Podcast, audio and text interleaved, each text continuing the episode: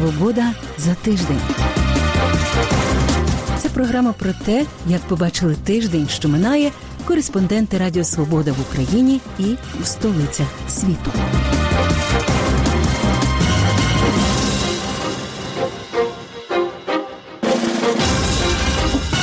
З вами у праській студії Радіо Свобода. Я Людмила Ванник. Вітаю вас. Нове загострення відносин між Сполученими Штатами і Росією. У Чехії без негативного тесту на коронавірус до офісу приходити заборонено.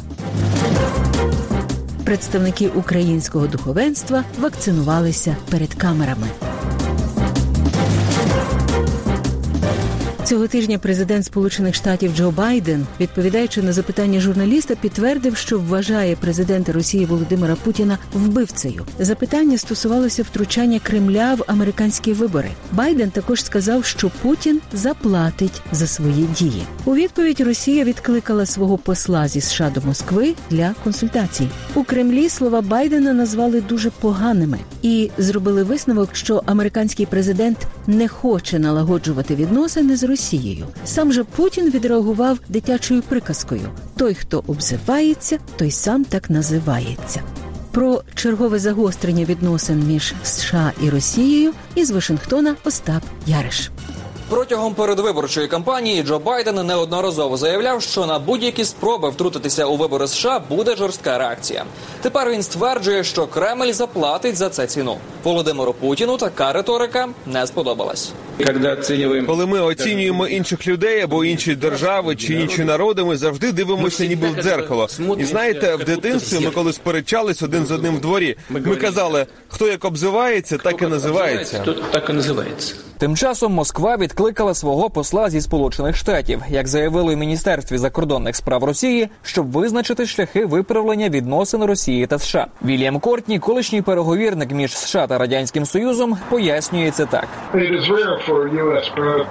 Для американських президентів незвично називати лідера великої країни суперника вбивцею. Інколи після образ відкликають послів, наприклад. І звісно, адміністрація Байдена зараз говорить про додаткові санкції за кібератаки. Тож ці обидва фактори могли зіграти роль. Колишній радник Джо Байдена Майкл Карпентер вважає, що заяви Білого Дому мали бути очікуваними для Росії. Це не могло бути сюрпризом для Кремля. Протягом своєї кампанії Байден був дуже прямолінійним щодо своїх намірів. Він казав, що працюватиме з Росією там, де буде спільний інтерес, але водночас дав зрозуміти, якщо Кремль втрутиться в американські вибори чи в наші демократичні інституції, то за це будуть наслідки.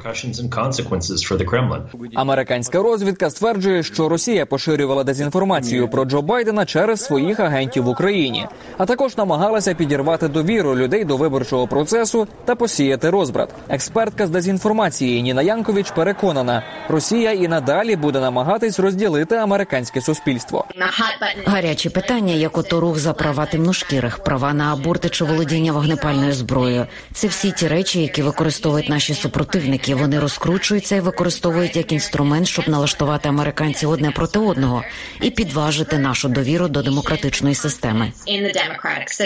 Експерти кажуть, що відповіддю на атаки Росії можуть бути спільні дії США та її союзників, наприклад, санкції та банківські обмеження проти верхівки країн супротивників.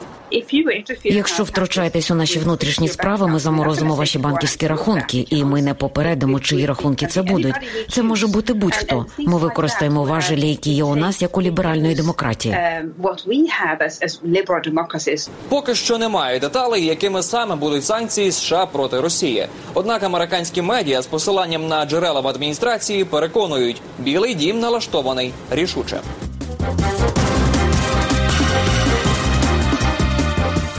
Джо Байден сказав, що пізніше ми побачимо, як Росія заплатить. Але від початку його каденції на посаді президента уже була введена низка санкцій. Нагадаю вам, які саме. Перші санкції проти російських фізичних та юридичних осіб адміністрація Джо Байдена запровадила 4 березня 2021 року.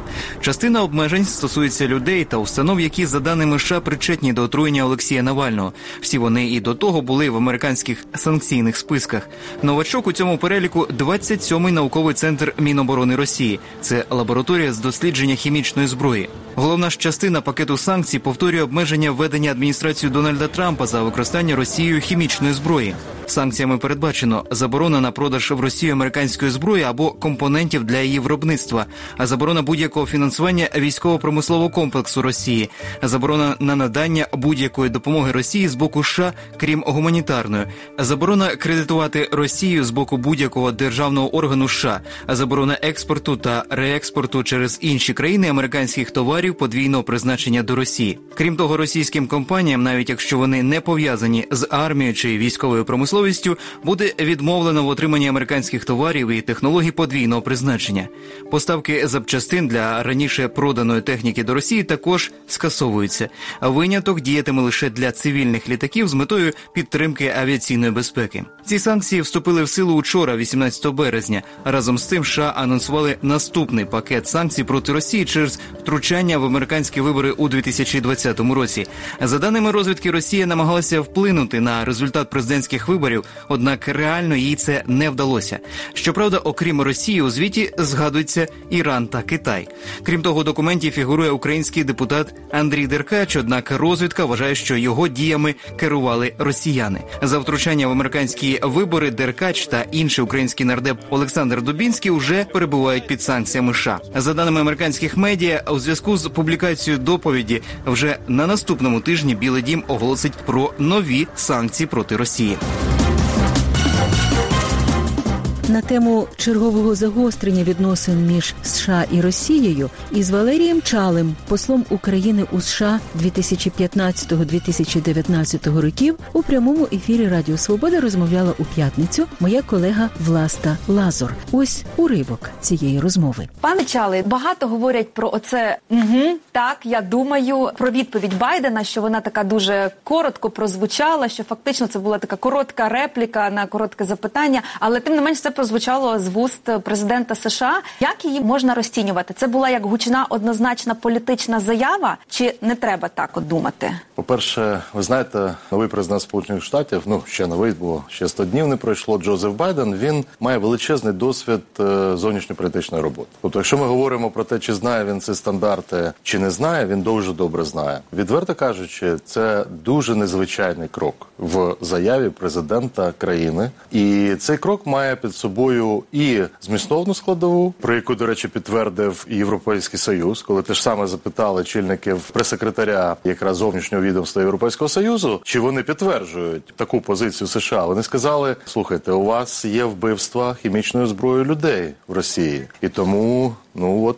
ви робіть висновки самі. Звісно, це було емоційно, але я би звернув увагу більше на наступну далі фразу, що це буде мати наслідки. Тобто, ясно, що була якась передісторія. Передісторія пов'язана з Навальним, передісторія пов'язана з розмовою президентів. Сам Джозеф Байден сказав, що він відверто говорив в першій своїй телефонній розмові з очільником Росії. Тобто нічого несподіваного, просто несподівана форма, яка дійсно всіх, а в першу чергу, Шокувала. а в першу чергу Росію шокувала. Чому шокувала Росію? Вони не звикли називати все своїми іменами. Ви ж бачите, яка розгублена реакція Володимира Путіна. Вона дуже розгублена. І відповідь, е, скажімо, там е, для консультацій посла відкликати це дуже слабка. Це значить, Росія не хоче далі цього конфлікту. Очевидно, Росія не хоче, а Сполучені Штати називають все своїми іменами. Так не звикли в дипломатії. Знаєте, не звикли. Але мабуть, нова ера приходить, коли треба називати речі своїми іменами. І нарешті, що саме цікаве, вже дуже дипломатична заява сімки міністрів закордонних справ США і інших країн. Вони заявили чітко: Росія.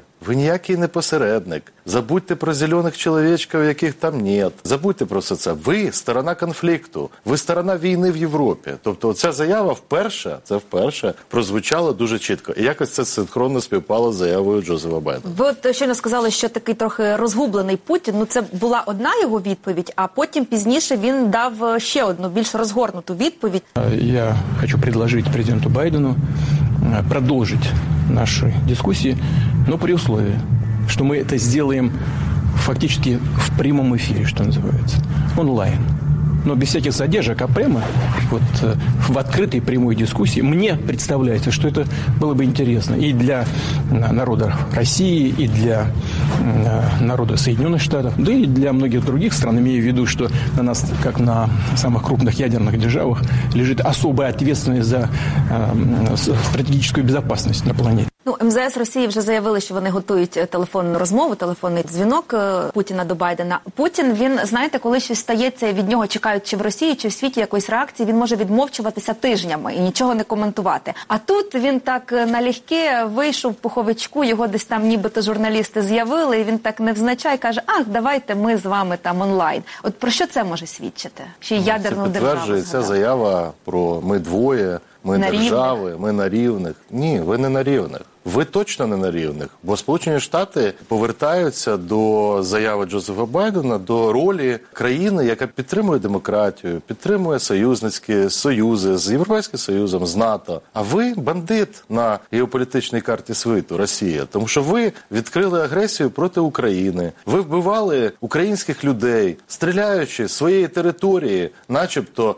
на навчаннях своїх випускників артилерійських училищ. Ви стріляли по мирним селам. Тобто, ви бандити, ви не можете себе на рівні ставити з Америкою. То може це, по-перше. такі заяви це для внутрішнього ні, споживача? Це, це, це для нас, для всіх, і Да? для внутрішнього, в тому числі. Путін хоче повертати, і він завжди це робить. І ця агресія проти України, і ці сигнали, і тимчасова окупація Криму це все показати. Це бажання Росії бути рівними Сполученими Штатами, повернути по суті схему, яка була в минулому столітті. Так вже не буде. Цього вже не буде. І я впевнений, що Сполучені Штати читають ці сигнали. Я би сказав, що це, звісно, такі не хочу підбирати слова довго. Я вже сказав, як я оцінюю такі дії стосовно України. Але ясно, що це такі от пропозиції. Це від дійсно від невпевненості, від неочікування такої прямої розмови. Але дійсно одночасно я впевнений, що очільник Росії дав розпорядження готувати якусь там, вибачте, кузькіну мать там десь показати. Де він може показати в своїй країні всередині, продовжити тиск на опозицію і в тюрми всіх кидати. Він може це показати там, де в нього є важелі впливу на пострадянському просторі. Тобто можна очікувати, і треба бути до цього готовими, що ці от дії підсиляться. Ми зараз в стані конфлікту з Росією. Це по суті військові дії, які там періодично менше, більше, але це гарячий конфлікт з Росією. І ясно, що нам треба бути готовими до того, що і проти нас можуть бути якісь дії. І таким чином Росія буде показувати сигнал Сполученим Штатам. Так і ясно, що ці дії будуть. Маєте на увазі Тому що атаки якісь воєнні? Я не знаю, де це буде. Це буде проти Грузії, це буде проти України, це буде в Білорусі, чи це буде в Казахстані. Але всі заяви офіційними представниками в Росії і істерика на офіційних телеканалах свідчить про те, що подальше підняття ставок і ескалація буде. Але я вам скажу, не треба цього боятися, тому що цей жах без кінця, знаєте, це прислів'я, що краще кінець жахливий, ніж жах без кінця. Тому, ну, в принципі, очевидно, Росія своїми кроками, якщо буде конфліктувати, якщо буде піднімати ставки, вона буде наближати свій кінець, а не всіх. Але постраждає багато навколо країни людей. Тому, звісно, будуть якісь спроби налагодити діалог, в якому плані по ядерному роззброєнню. А він, в принципі, не припинявся. Угода підписана. Підписана ж угода, Да, так. угода підписана. І тут вперше назвали саме очільника Росії. Не сказали про людей Росії, не сказали про російський народ. Да? Сказали конкретно про ту владу,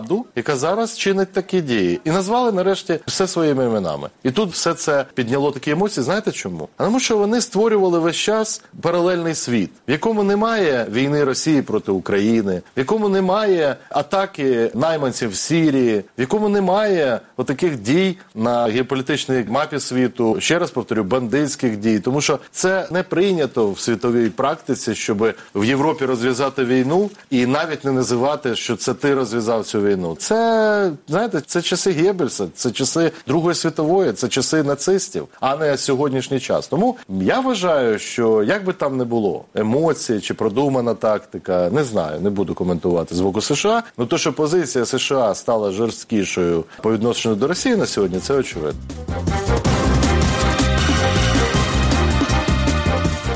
Російський опозиційний політик Олексій Навальний підтвердив на своїй сторінці в інстаграмі, що доставлений до виправної колонії номер 2 у місті Покрові Володимирської області за 100 кілометрів від столиці Росії.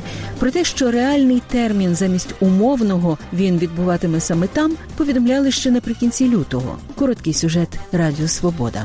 Виправна колонія номер 2 в Покрові справді виявилася тим місцем, куди був доставлений Олексій Навальний. Факт свого перебування в цій пенітенціарній установі опозиційний політик підтвердив в інстаграмі. Тюремна система змогла мене здивувати, написав Навальний. Не уявляю, що можна влаштувати справжній концтабір в 100 кілометрах від Москви. За його словами, в колонії немає насильства і навіть натяку на нього. Заборонені нецензурна лайка і жаргон. Колишні ув'язнені виправної колонії зазначають, що тиск здійснюється іншими методами. Самого Навального, якого Федеральна служба виконання покарань ФСВП визнала схильним до втечі, ночами кожну годину будить перевіряючий. Він знімає в'язня на відеокамеру і зазначає, що той на місці. Суд у Москві за клопотанням ФСВП замінив Навальному умовний термін на реальний за передбачуване ухилення від явки в контрольну інспекцію. Ту обставину, що політик після отруєння влітку минулого року не по своїй волі потрапив на лікування за кордоном,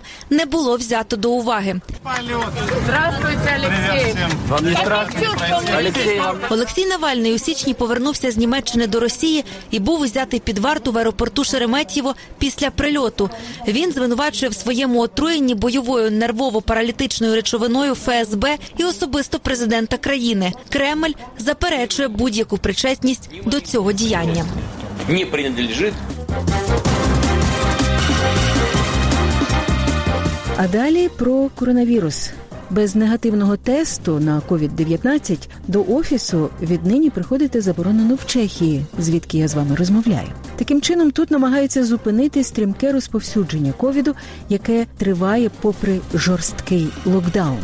Від цього тижня усі компанії в країні, в офісах яких працює більш ніж 250 людей, зобов'язані дотримуватися нових правил і контролювати, аби всі працівники в офісі мали негативний антигенний тест. Як компанії справляються із новими правилами? Розповідь Сергія Стеценка. Одне з місць у Празі, де можна пройти тестування на коронавірус, і зазвичай сюди приходять люди або із симптомами, або ті, хто мали контакт із хворими людьми. Однак віднині сюди приходить чимало людей, яким потрібен негативний тест на коронавірус, лише аби прийти на роботу. Вітаю ваші документи, будь ласка. Через неабиякий ажіотаж записуватися на тестування бажано за кілька днів. Проходимо стандартну процедуру. І чекаємо 20 хвилин. Тест в мене негативний, і з цією довідкою можна вже приходити до офісу і бути там щонайменше 7 днів. Саме такий період чеський уряд визначив як безпечний. Після цього працівники повинні пройти повторне тестування. Після того, як уряд запровадив нові правила, кількість людей, що роблять тести, збільшилася у кілька разів. Щодня ми отримуємо дзвінки від десятків компаній, які запитують, чи можуть вони приїхати великою групою. Для власників чеської державної страховки антигенні тести є безкоштовними. Тож більшість тих, хто приходить сюди, не бачить у процедурі великої проблеми. Я вважаю це розумним. Я і раніше тестувалася раз на місяць. Я інколи їжджу до бабусі, тож маю бути певна, що здорова. Я відвідую офіс лише раз на тиждень, але гадаю, це може допомогти. Хоча зізнаюся, це не завжди зручно. Деякі ж компанії облаштовують кімнати для тестування просто у будівлях своїх офісів. Ось тут раніше були звичайні кімнати для переговорів. Однак нині нам довелося переробити їх на невеличкий центр тестування. Це офіс однієї з найбільших у Чехії комунікаційних компаній. Усі її працівники спершу йдуть не на каву, а сюди. Ми почали тестувати працівників, щойно почули про наміри уряду. Нині робимо близько 200 тестів щодня. Є група працівників, які приходять до офісу рідко, і вони тестуються самостійно вдома. Мова про такі сертифіковані урядом тести, які вже продають у чеських аптеках. Тести Від минулого понеділка попит на такі тести зріс на 100%. Тобто приблизно кожен третій клієнт купує одразу декілька упаковок. Єдиний виняток, за яким працівникам не потрібно робити антигенний тест, якщо вони хворіли на ковід протягом останніх 90 днів. Правила обов'язкового тестування діятимуть в Чехії щонайменше до католицького великодня, що на початку квітня. Першу партію з 14 тисяч доз вакцини вже відправили на Донбас. Поки що в зоні збройного конфлікту на сході України прищепили трохи більше ніж тисячу військовослужбовців. Надалі вони повертаються на лінію зіткнення, де продовжать захист територіальної цілісності України. Військові на Донбасі, а ще медики, згідно з розпорядженням уряду, перші в черзі на отримання вакцини. Репортаж Радіо Свобода. Позиції української армії на околиці Маріуполя. Українські військові одні з перших в Україні, кого повинні вакцинувати згідно з графіком Міністерства охорони здоров'я. Першу партію з 14 тисяч доз вакцини вже відправили на Донбас, але багато військових вакцинуватися відмовляються. Зачем з дня, що ти в себе вводитесь, і ти так не, не хворієш. У мене не в сім'ї ніхто не захворів, я не захворів. Навіщо робити? Військові розповідають, що неподалік від лінії розмежування вони і без того перебувають в ізоляції, тому про вірус не думають. Однак не всі військові налаштовані так категорично. Надо просто все узнать. Ну, в принципе, если судить по тем новостям, которые доходят там, чер- через интернет, в принципе, да, есть многие знающие люди, ну, подтверждают, что ну, типа, все нормально, никаких последствий негативных этой вакцины нет. Если все так и будет, я сделаю, наверное. Поки що в зоні збройного конфлікту на сході України прищепили трохи більше від тисячі військовослужбовців. Солдати на Донбасі, а ще медики перші в черзі на отримання вакцини. Це лікарня в місті Селидове на Донеччині. Медсестра Олена Об'їдко працює в реанімації лікарні. Там щотижня вмирають пацієнти з коронавірусом, але від вакцини Олена відмовилася. Нет, я себя не вакцинирую. Почему? Не знаю. У Селидовому зробити щеплення від коронавірусу погодилися лише 5% медпрацівників. Щоб вакцина не пропала, лікарі спеціальної мобільної бригади, які привезли туди препарат, зробили щеплення самі собі. Особливість вакцини Covishield у тому, що один флакон розрахований на 10 осіб. Після того, як ампулу відкриють, препарат зберігає свої властивості лише 6 годин. Деякі медустанови змушені викидати залишки вакцини, тому що багато медпрацівників від неї відмовляються. Не хочу. Пусть в основном масса провакцинируется, а потом посмотрим результат. Нет. Категорически, даже не обговаривается. Представники ЮНІСЕФ в Україні говорять, що вакцинацію в країні зриває дезінформація. Багато українців сумніваються в якості вакцини. Ходять чутки, що вакцина не була протестована належним чином і так далі. Дуже шкода, що ті, хто повинен бути вакцинований у першу чергу, медичні працівники, люди вразливих професій, такі як поліція і військові, не наважуються робити вакцинацію. Щоб вакцини не пропадали, МОЗ України розширило список тих, хто може робити щеплення позачергово. Туди внесли політиків, громадських діячів і священників. 16 березня у Києві у мистецькому арсеналі щеплення залишковими дозами препарату Ковішилд AstraZeneca отримали верховний архієпископ Києво-Галицький, глава Української греко-католицької церкви Святослав, архімандрит Михайлівського золотоверхового монастиря Лаврентій Живчик, речник єврейської громади Києва Леонід Барац. Процес вакцинації відбувався перед камерами журналістів. Спочатку дози вакцин отримали медики, а потім представники духовенства. Коротка звукова картинка. Коли хтось каже, я не вакцинуюся, посилаючись на релігійні мотиви, я думаю, що це є неправда. Часом прикривається щось інше релігійними мотивами. І ми на рівні Всеукраїнської ради церков і релігійних організацій окремим документом ствердили, що немає релігійних причин, чому відмовлятися від вакцинації. Е, відповісте тим вірянам, які, наприклад, скажуть, що у вас тепер чіп і ви чіповані? Ну я так не вважаю. Це я думаю, абсолютно е, немає нічого спільного з науковими, якимись даними чи здоровим глуздом. Як хто хтось трошки розуміє, що таке вакцина, то розуміє, що такого типу пової цілком безпідставні.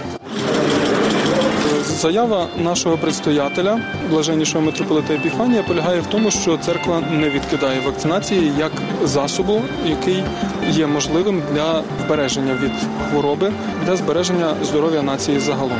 І сьогодні участь представника Православної церкви України якраз є прикладом ілюстрацією того, що ця заява втілюється у життя. І моє особисте переконання полягає в тому, що е, використовуючи всі можливі досягнення сучасної науки, і без сумніву, оскільки ми віруючі люди з упованням на Божу допомогу, ми зможемо спільними зусиллями подолати цю проблему, яка на даний час існує. К сожалению или к счастью, нам Всевышний послал такое испытание, но написано, что Всевышний сначала посылает нам лекарства, а только потом посылает болезни. И вот, слава Богу, есть у нас лекарства. И нужно услышать то, что врачи рекомендуют. А от щодо вакцини, яка зараз єдина поки що в Україні є, це Covishield, AstraZeneca її назва офіційно. От ви будете нею вакцинуватися? Чи будете обирати її? Из-за этого не хотел ответить, потому что я буду делать другую вакцинацию. Ага. Я просто до чого? Я просто знаю, що Ізраїль він її не підтримав, ну якби не в себе не зареєстрував.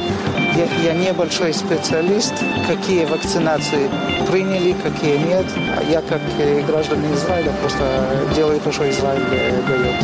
Ви будете там вакцинувати? Да, да. А закінчу програму рейтингом щасливості країн Всесвітній звіт щастя 2021, який був опублікований наприкінці тижня. Україна посіла 110 місце у рейтингу щасливості. В ньому досліджено, як рік пандемії коронавірусу вплинув на добробут людей у 149 країнах світу.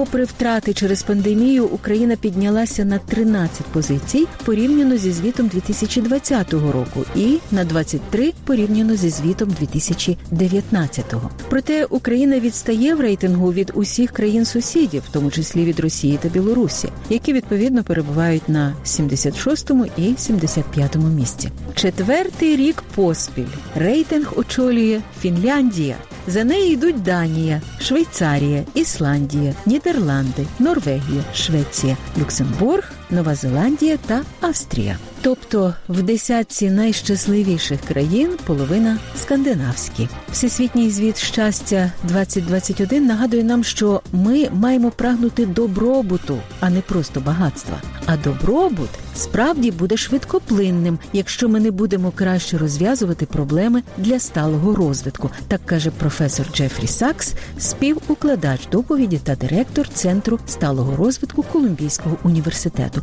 Більше на цю тему читайте на сайті Радіо Свобода. А я поставлю крапку у програмі Свобода за тиждень. У працькій студії Радіо Свобода з вами була Людмила Ванник. Дякую вам за вашу увагу. Зустрінемось за тиждень. Залишаємося здорові і, звичайно, щасливі.